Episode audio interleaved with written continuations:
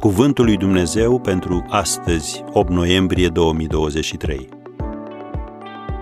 Curățat de uscături.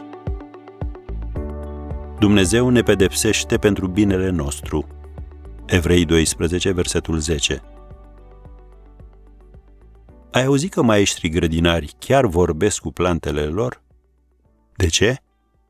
Pentru că asta le ajută să crească. Imaginează-ți că spui, ce plantă frumoasă ești! O, ce bine arăți astăzi! Sunt așa de mândru de tine!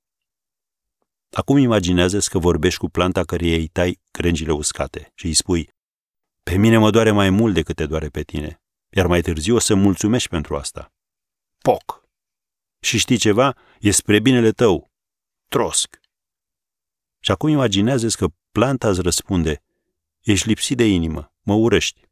Am muncit mult să fac să crească aceste ramuri de trandafiri pe care le tai tu. Nu e așa că ceva de genul acesta îi spunem și noi lui Dumnezeu când El vrea să ne curețe? Nu mă iubești, nu-ți pasă de mine. Chiar nu vezi prin ce trec în momentul acesta? Noi credem că Dumnezeu este supărat pe noi. Nu, El nu e supărat.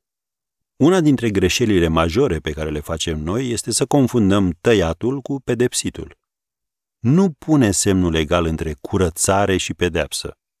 Dumnezeu te vede ca pe o persoană care poate aduce rod, care are potențialul de a face ceva măreț și pe care El dorește să o folosească într-un mod semnificativ. El dorește să atingi cel mai înalt nivel de rodire, așa că El te curăță de uscături și taie chiar și unele binecuvântări pe care le-a adus în viața ta. Poate ai pierdut un serviciu care îți place sau o relație. Cu siguranță Dumnezeu are un plan mai bun pentru tine. Te încrezi în El?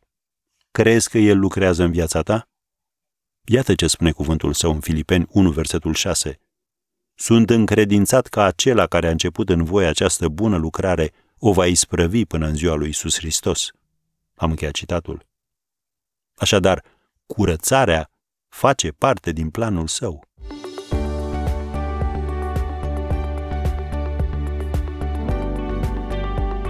Ați ascultat Cuvântul lui Dumnezeu pentru astăzi, rubrica realizată în colaborare cu Fundația SER România.